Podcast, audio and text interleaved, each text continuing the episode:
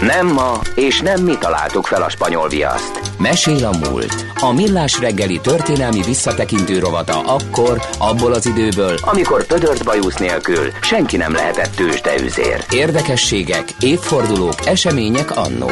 Mesél a múlt. Így trédeltek dédapáink. A vonal túlsó végén pedig Katona Csaba, az MTA Bölcsészettudományi Kutatóközpont Történettudományi Intézet tudományos munkatársa. Szia, jó reggelt! Szervusztok, jó reggelt kívánok! Gondoltam időről időre elmondom azért a hosszú titulusodat is, mert mindig leegyszerűsítjük történészként.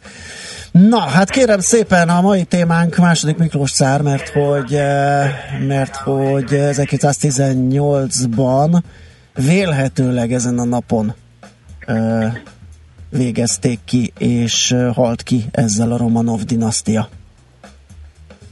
Itt vagy? Így igaz, hát ez sajnos egy nagyon szomorú történet, ugye a teljes cári családot, tehát Miklós cárt, a négy lányát, Alexei Cárevicset, trónörököst, ugye a feleségét, a cárnét, és összesen az orvosokat, meg három szolgájukat, akik egyébként utóbbi négy önként tartott a cári családdal a fogságába végezték ki uh, Jekatyerinburgba, a későbbi Szvermuszba, ma ismét Jekatyerinburg az úgynevezett Ipatyev pincéjében. Uh-huh. Méghozzá nagyon szomorú körülmények között, ez még csak nem is egy szabályos kivégzés volt, ha lehet ilyet mondani, hanem egész egyszerűen a halára rémült és a sorsát félhetően előre sejtő családot leterelték a pincébe, majd ott gyakorlatilag géppisztolyos tüzet adtak le rájuk ami, amiből az is következett, hogy az árfejségben még a kivégzők sem tudták, hogy tulajdonképpen mi lett a sorsa szerencsétlen embereknek leszámítva talán a Cárevicset, akit a Juroszki, aki az egészet le, akkor Juroszki, aki az egészet levezényelt, és előtte még fel is olvasta úgymond az ítéletet közvetlen közelről lőtt fejbe. És amikor a füst oszlani kezdett, a leírások szerint, akkor a négy cárlányból hárman még magukhoz tértek, és hát őket vagy puskatussal verték agyon, vagy szurunnyal, mondván, hogy a gyerekekre nem akarnak lőni. Uh-huh. Tehát azt gondolom, hogy nincs mit minősíteni a dolgom. Igen, nincs igazi jó felség. Uh, igen. Amit az utó életéről tudunk a dolognak, az, az ugye, hogy erről természetesen sokáig nem lehetett beszélni, felbukkantak különféle anasztázia cárnők, bocsánat, cár kisasszonyok, állítólag Alexei is életben volt, ebből sajnos semmi nem igaz, nagyjából a 2000-es évek elejére tisztázódott genetikai minták alapján mindenkit sikerült azonosítani, tehát a teljes tári családot kivégezték. A kérdés az ugye, és azt gondolom, hogy a történés számára ezt is fel kell tenni, hogy hát hogyan jutottunk idáig.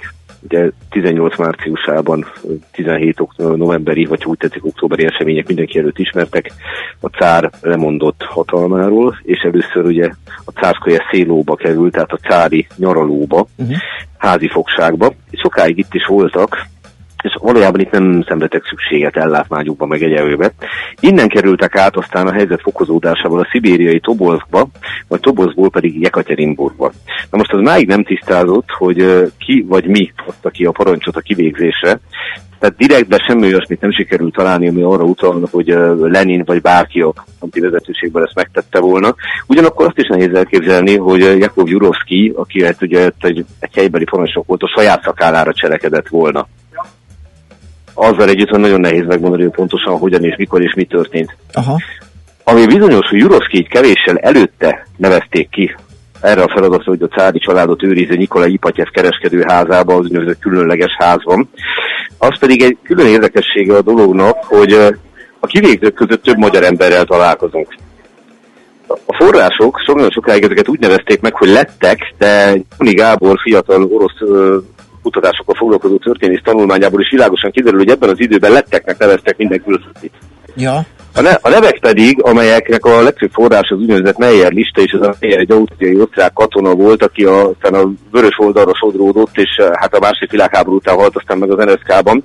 Ő összeírta a kivégzők nevét, és ebből egyértelműen kiderül, hogy itt legalább 6-7 magyar emberről beszélünk, ami az rögtön kapad egy város legenda is, mely szerint bizonyos Nagy Imre vagy Emberik Nagy az nem más, mint a későbbi 1956-os miniszterelnök, akik kivégeztek.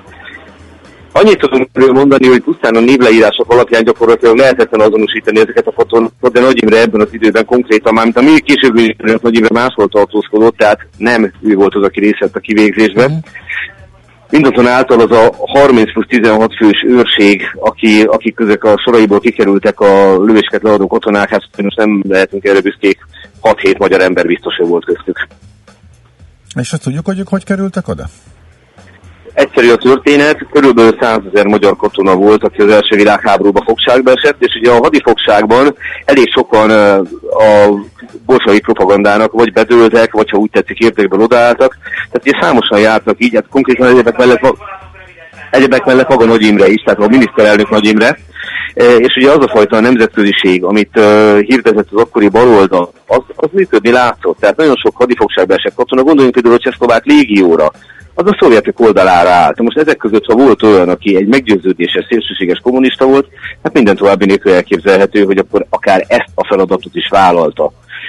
Maga Jakov Juroszki, aki egy régi bolsarik volt, ő személy szerint ellenszemből viseltetett a cári iránt, akik, akik a leírások szerint méltósággal viselték a sorsukat, tehát a fogságokat, a méltatlan körülményeket. Ugye a cártője szélóhoz mérten Tobozban, illetve később Jekaterinburgban nagyon rossz körülmények között tartották őket, ezzel ellen nem berzenkedtek, elfogadták ezt a dolgot. Más dolog ugye, hogy valószínűleg azért a kivégzés tényére ők se számítottak. Nagyon szomorú adalék ennek az egésznek, hogy ugye Miklós közeli rokonságban állt György angol királlyal, és jó esély volt arra, hogy még a korábban, tehát a kivégzés megelőzően, hogy kiadják őket Angliának, de az a helyzet, hogy Angliának nem volt érdeke befogadni második Miklós, nem diplomáciai bonyodalomokhoz vetetett volna. Hozzá kell persze tenni, hogy valószínűleg a György király sem számított arra, hogy így fog véget érni a cári család fogsága. Mégis kiadta ki a tűzparancsot, és miért kellett? Nem tudjuk pontosan. Nem tudjuk pontosan. Tehát Valószínűleg, de csak valószínű, mert hogy a Oroszországban csináltak egy vizsgálatot, mint egy tíz évvel ezelőtt, egy hosszú-hosszú vizsgálatot, és nagyon sok dokumentumot megnéztek.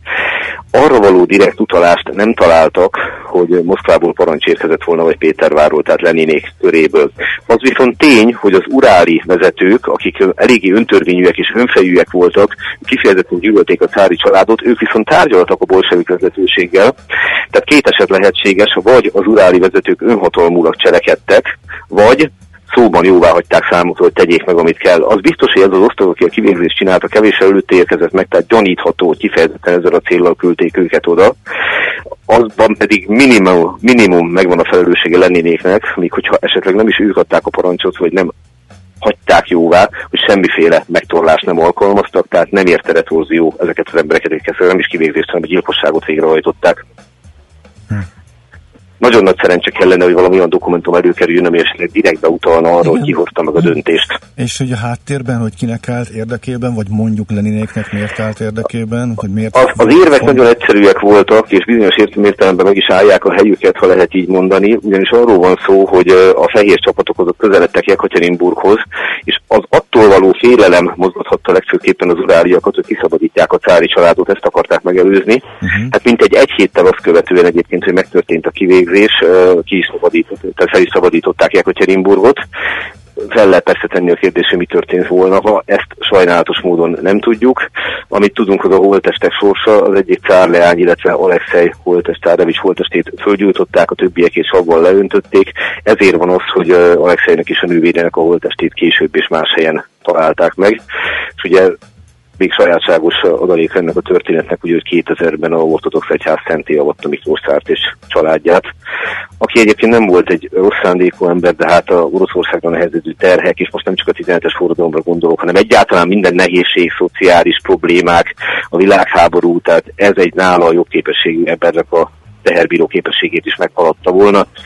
Ő ezt nem tudta kezelni, népszerűsége rohamosan csökkent már a forradalmat megelőzően, ebbe szerepet játszott nagyon sok minden, egyebek mellett az, hogy állítólag túlzottan hallgatott a feleségére. Ez annyiban igaz, hogy ez egyébként kiváló politikai érzékkel bíró okoztálni, természetesen mindenkor támogatta a férjét mindenben. Aki pedig túlzottan hallgatott Rasputyinra.